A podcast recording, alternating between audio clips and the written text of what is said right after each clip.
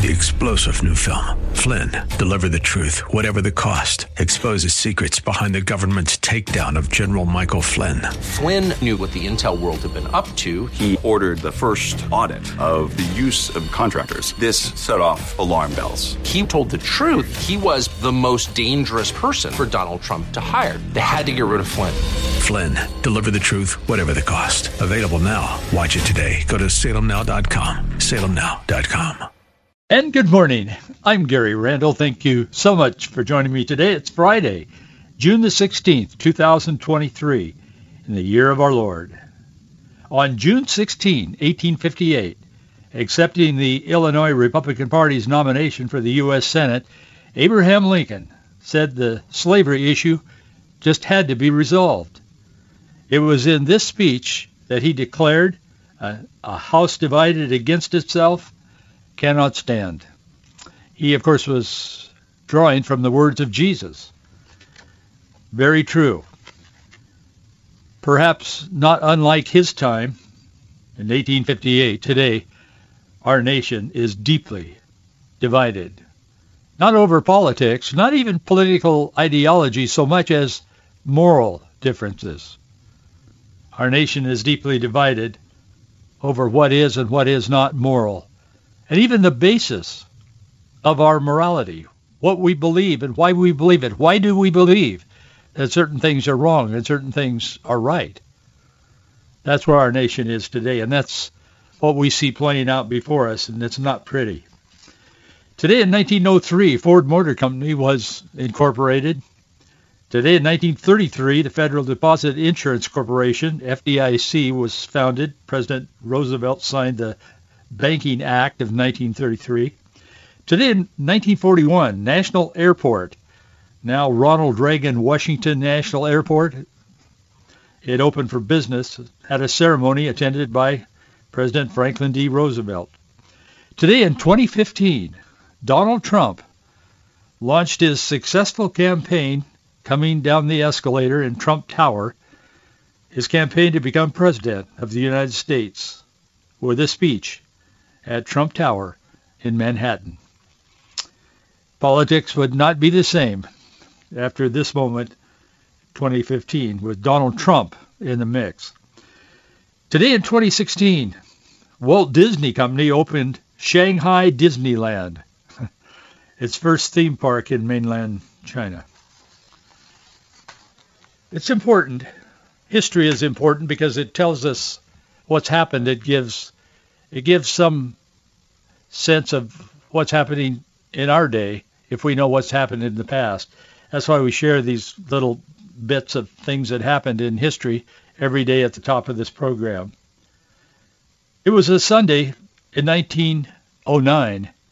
A young woman is sitting in a pew in a small church in Spokane, Washington. She's listening to a Mother's Day sermon. Sonora Smart Dodd she doesn't remember her mother. She died in childbirth, but the sermon inspires her nonetheless. It reminds her of her own upbringing and turns her heart to memories of her father, William Jackson Smart, who raised her and her five siblings alone after the death of their mom.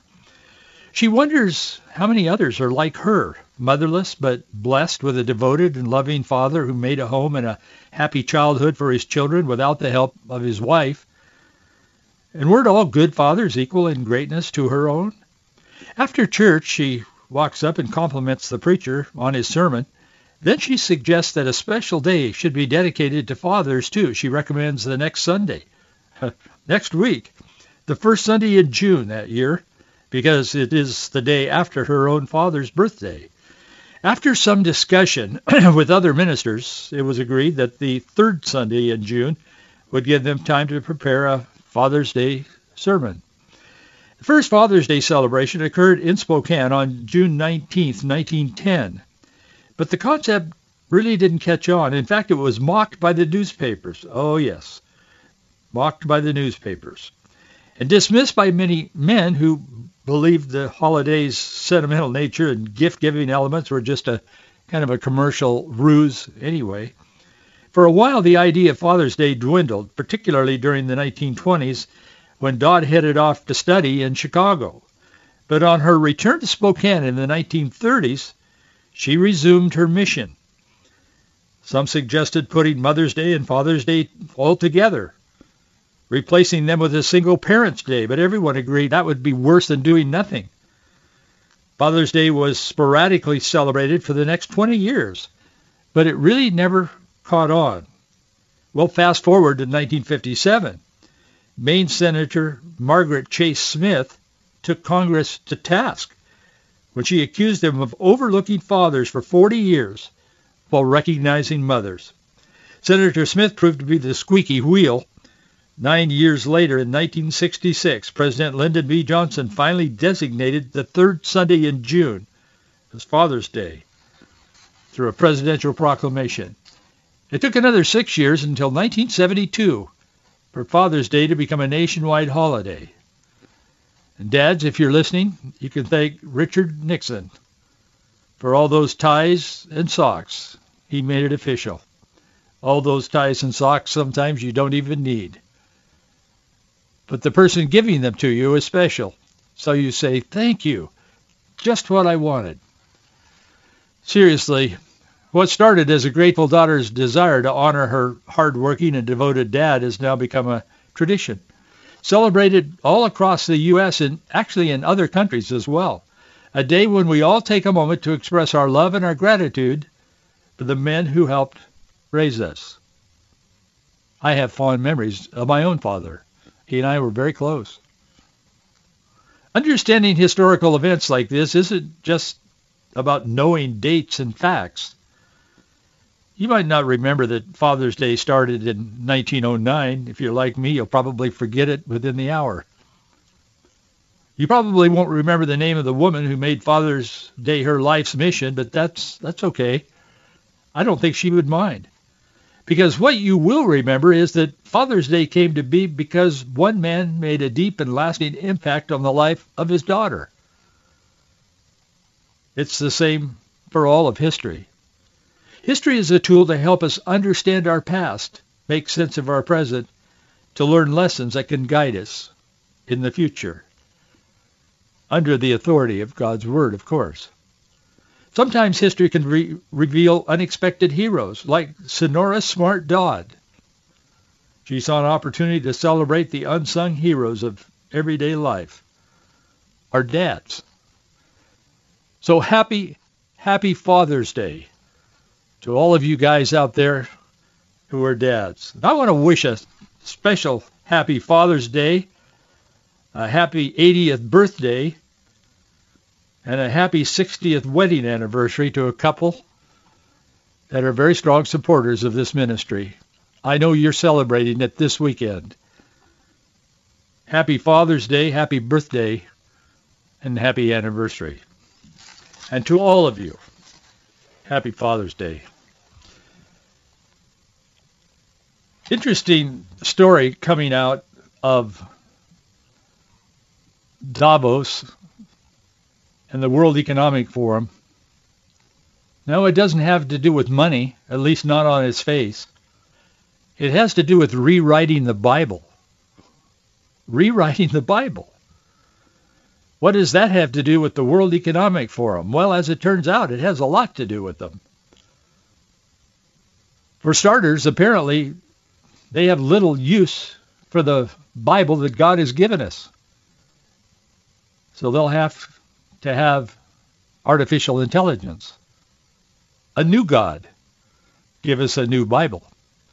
A top official with the World Economic Forum, the WEF, has called for religious scripture to be rewritten by artificial intelligence to create a globalized new Bible. Yuval uh, Noah Harari the senior advisor to the WEF and its chairman Klaus Schwab, he argues that using AI to replace scripture will create unified religions that are actually correct. In fact, it may lead to unity. We could become all one religion we would have world peace. Let there be peace in the world. According to Harari, the power of AI can be harnessed and used to reshape spirituality into the WEF's globalist vision of equity and inclusivity.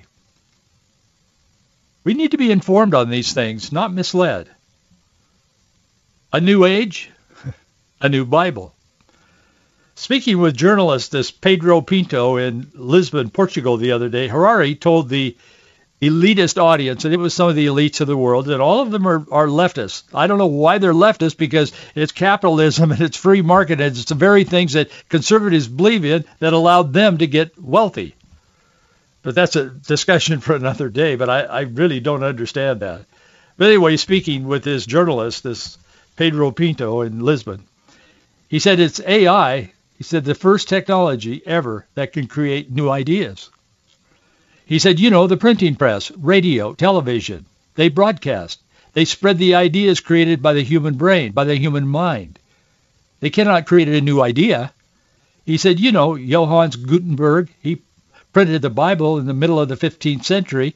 He said the printing press printed as many copies of the Bible as Gutenberg instructed it, but it did not create a single new page. this guy is so dumb spiritually but he's brilliant. He's well known, and I'll tell you a little bit about him later. It had no ideas of its own about the Bible. Is it good? Is it bad? This Harari is saying. How to interpret this? How to interpret that? He then revealed that he and his allies at the WEF have a solution to the proposed problems that he's just highlighted. AI, he says, can create new ideas. It can even write a new Bible. Throughout history, religions dreamt, he says, about having a book written by a superhuman intelligence, by a non-human entity. In a few years, he said there might be religions that are actually correct. He said, just think about a religion whose holy book is written by AI. That could be reality in a short few years. The Times of Israel caught, caught, got a hold of this his comments, and they published quite an extensive article about it. And in it, they say Harari noted in another recent gathering that software like ChatGPT has mastered human languages and can harness that function to influence culture. For thousands of years, prophets and poets and politicians have used language and storytelling in order to manipulate and to control people and to reshape society. Now AI is likely to be able to do it. Harari is saying in a different context. And once it can, he says, it doesn't need to send killer robots to shoot us. The Times headline, Israel Times, Times of Israel, their headline read, Yuval Noah Harari warns AI can create religious texts that may inspire new cults. This historian philosopher he says the technology could attract worshippers ready to kill in the name of religion, urging tighter oversight and regulation of the sector. He warns in his talk, several of his talks that I've read carefully, he warns that artificial intelligence is now able to compose its own religious texts that would likely attract worshippers. So on the one hand, he seems to be very favorable toward this. On the other hand, he seems to be somewhat hesitant. He recognizes the power of this artificial intelligence. It could play a, uh, artificial intelligence could play a significant role in end times.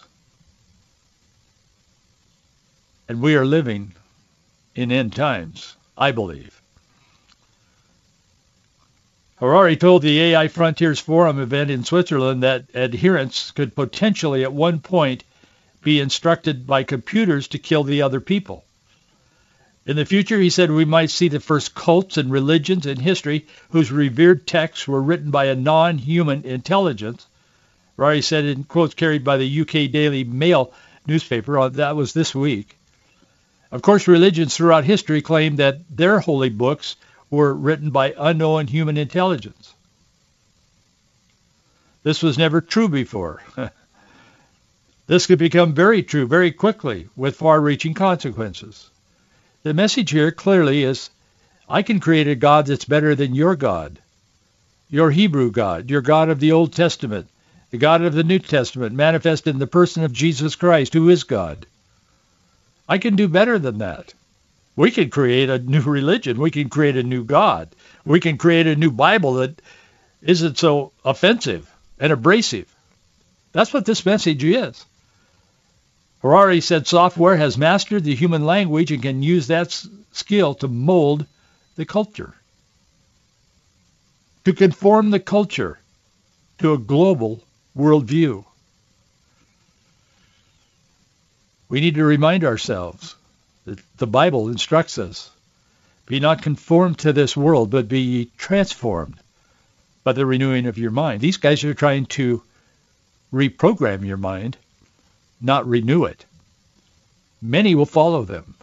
I think they'll follow through on this. I think there will be some form of scripture very soon that will come out of this AI. It's it's a phenomenal tool. I mean, it does good. I mean, businessmen are using it to write reports and stuff.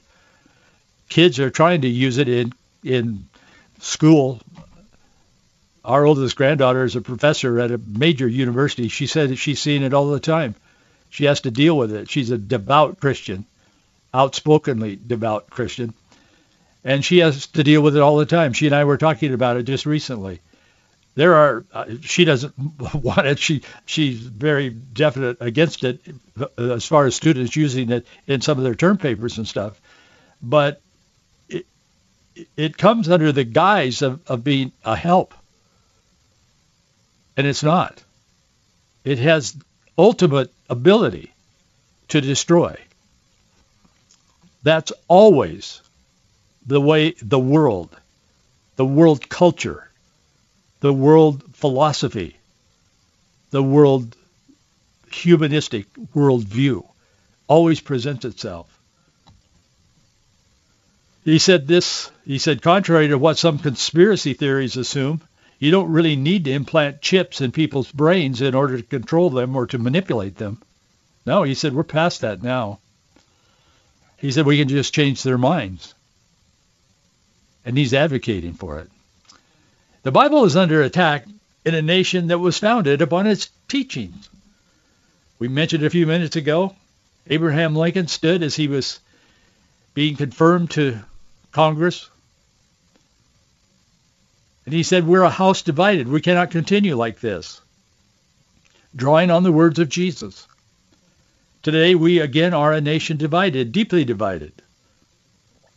And the people that walk in darkness continue to say it's a political divide. It isn't. It's a spiritual divide. It's light and darkness. It's truth and lies. We have to decide. We have to sort it out. The Bible is under attack. These guys, these Davos guys, Schwab and Harari and these guys, they want to write a new Bible because they want to become God. They don't want to draw from God as Abraham Lincoln was doing and as billions and billions of people do on this earth who are Christians. They don't want to draw from the from the perfect, inspired, inerrant word of God. They want to create a new word that's their word, not God's word. They want to create a new God that isn't so violent. The Bible is under attack in schools all across the country, as you know, but in Utah, Mormon-dominated Utah, the Davis School District has removed the King James Bible from elementary and middle schools after a complaint from an anonymous person, one person, that the Bible violates their new sensitive materials law in Utah. That sounds like something Mitt Romney would come up with. But that led to a committee review that ended with scriptures being deemed age inappropriate. The Salt Lake uh, Tribune says that while it does not appear to violate sensitive materials law, which prohibits instructional material that's pornographic or indecent, it did find Scripture violated the school district's requirement that any vulgarity or violence in library material be age appropriate. They say from Cain's murder of Abel and the extermination of the Amalekites to the crucifixion of Jesus and the bloody battle of Armageddon, the violence in the Hebrew Bible in the New Testament evidently was considered inappropriate and removed from the libraries. This has just happened. Both TV stations in town, KTVX and KTSU, specified that the decision was made regarding the King James Bible specifically They say whether other translations of the Bible will be affected was not immediately clear. So if we can change our Bibles, and they're talking about all these other versions of the Bible, and I'm not 100% against those other versions. I'm not. I mean, but some of them are very misleading. The King James, I think, is the best in most cases. That's why I use it all the time, and I've memorized and preached from it for many years. But they are saying that we we can create a better Bible. Then we won't have all this violence. We don't need to know about Cain's murder of Abel and the extermination of the Amalekites and the crucifixion of Jesus and all the details. We don't need to know that. We just need to know that God loves us. And he does. That's true.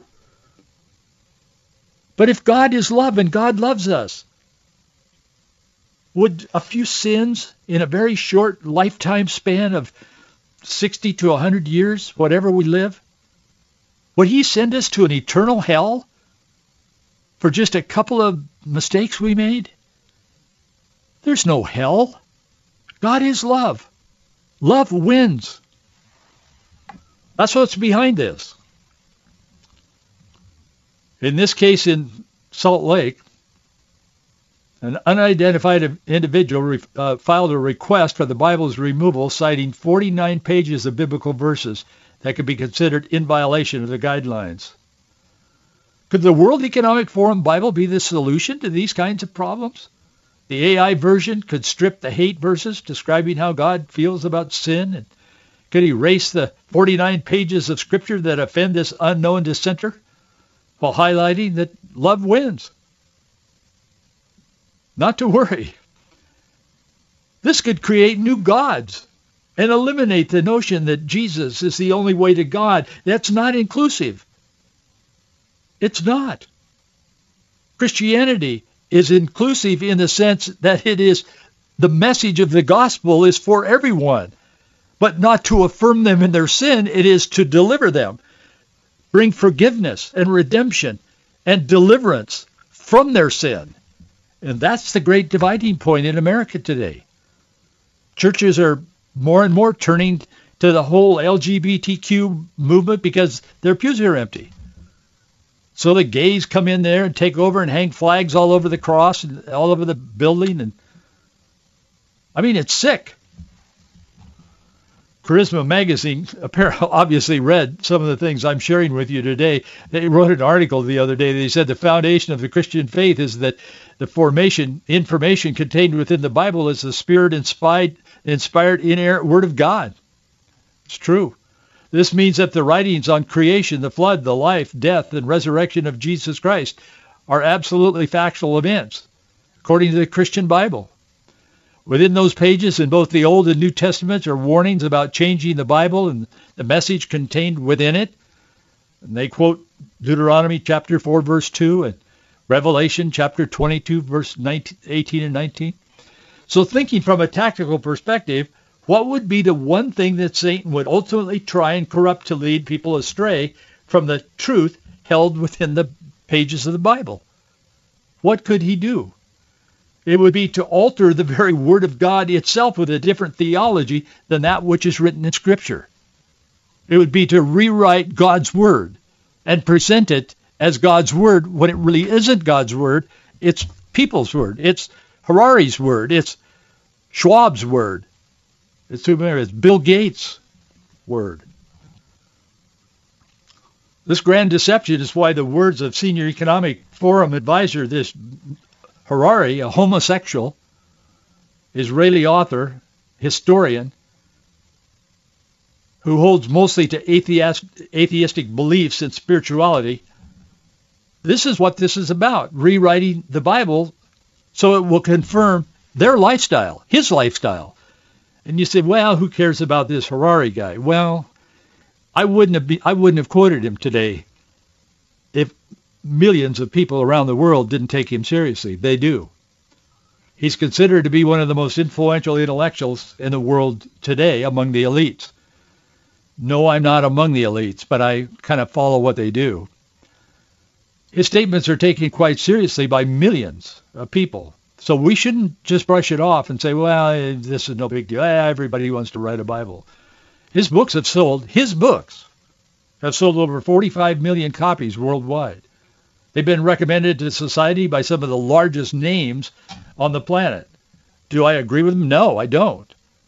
But they still have influence. Barack Obama is promoting his books everywhere he goes. Bill Gates is always talking about this guy. I mean, these people have influence and others like them.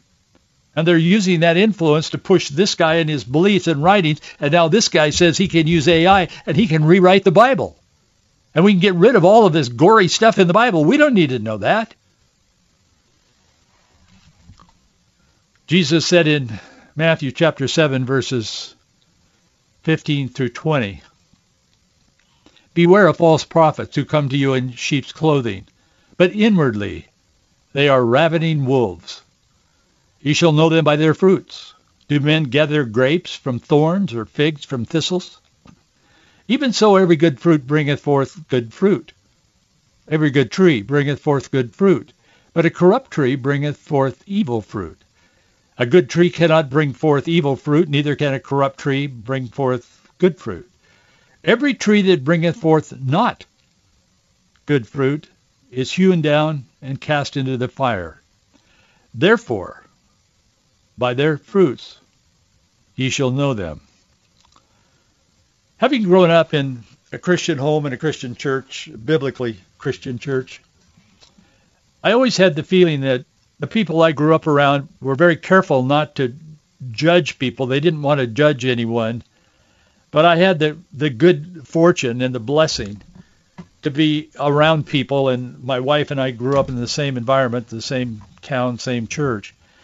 Uh, we had the blessing of being around people who did distinguish. They did check out the fruit. no pun intended. I grew up in the orchards of central Washington. But I think these days we need to be careful not to be too careful. And we need to make judgments. We need to be discerning. We need to take a very careful, a very hard look at everything that's out there. This is a new kind of age for us with this artificial inte- intelligence, with all with the internet, with all of the means of communication. We're living in, in a kind of a new era of influencing people. And we need to just keep our eyes and our heart and our mind focused on the Word of God. That is the Bible. And we need to just stay true on God's Word because that is the source of all truth. Hey, thanks for being with me today. Have a great weekend. Thank you for your support. I'll see you Monday. Three-star general Michael J. Flynn, head of the Pentagon Intelligence Agency, knew all the government's dirty secrets. He was one of the most respected generals in the military. Flynn knew what the intel world had been up to. He understood its funding. He ordered the first audit of the use of contractors. This set off alarm bells. The explosive new documentary, Flynn, Deliver the Truth, Whatever the Cost, uncovers the facts behind this scandal. Flynn told the truth. He was the most dangerous person for Donald Trump to hire. I find out the worst enemy that I'm going to face in my life is right here in America. They took my assessment and they wanted me to change it. And I was like, I'm not changing it. They had to get rid of Flynn with in-depth interviews, archival footage, and never-before-seen personal records of the man behind the headlines. I just felt like I was drowning. Flynn, deliver the truth, whatever the cost. Available now. Watch it today. Go to salemnow.com. salemnow.com.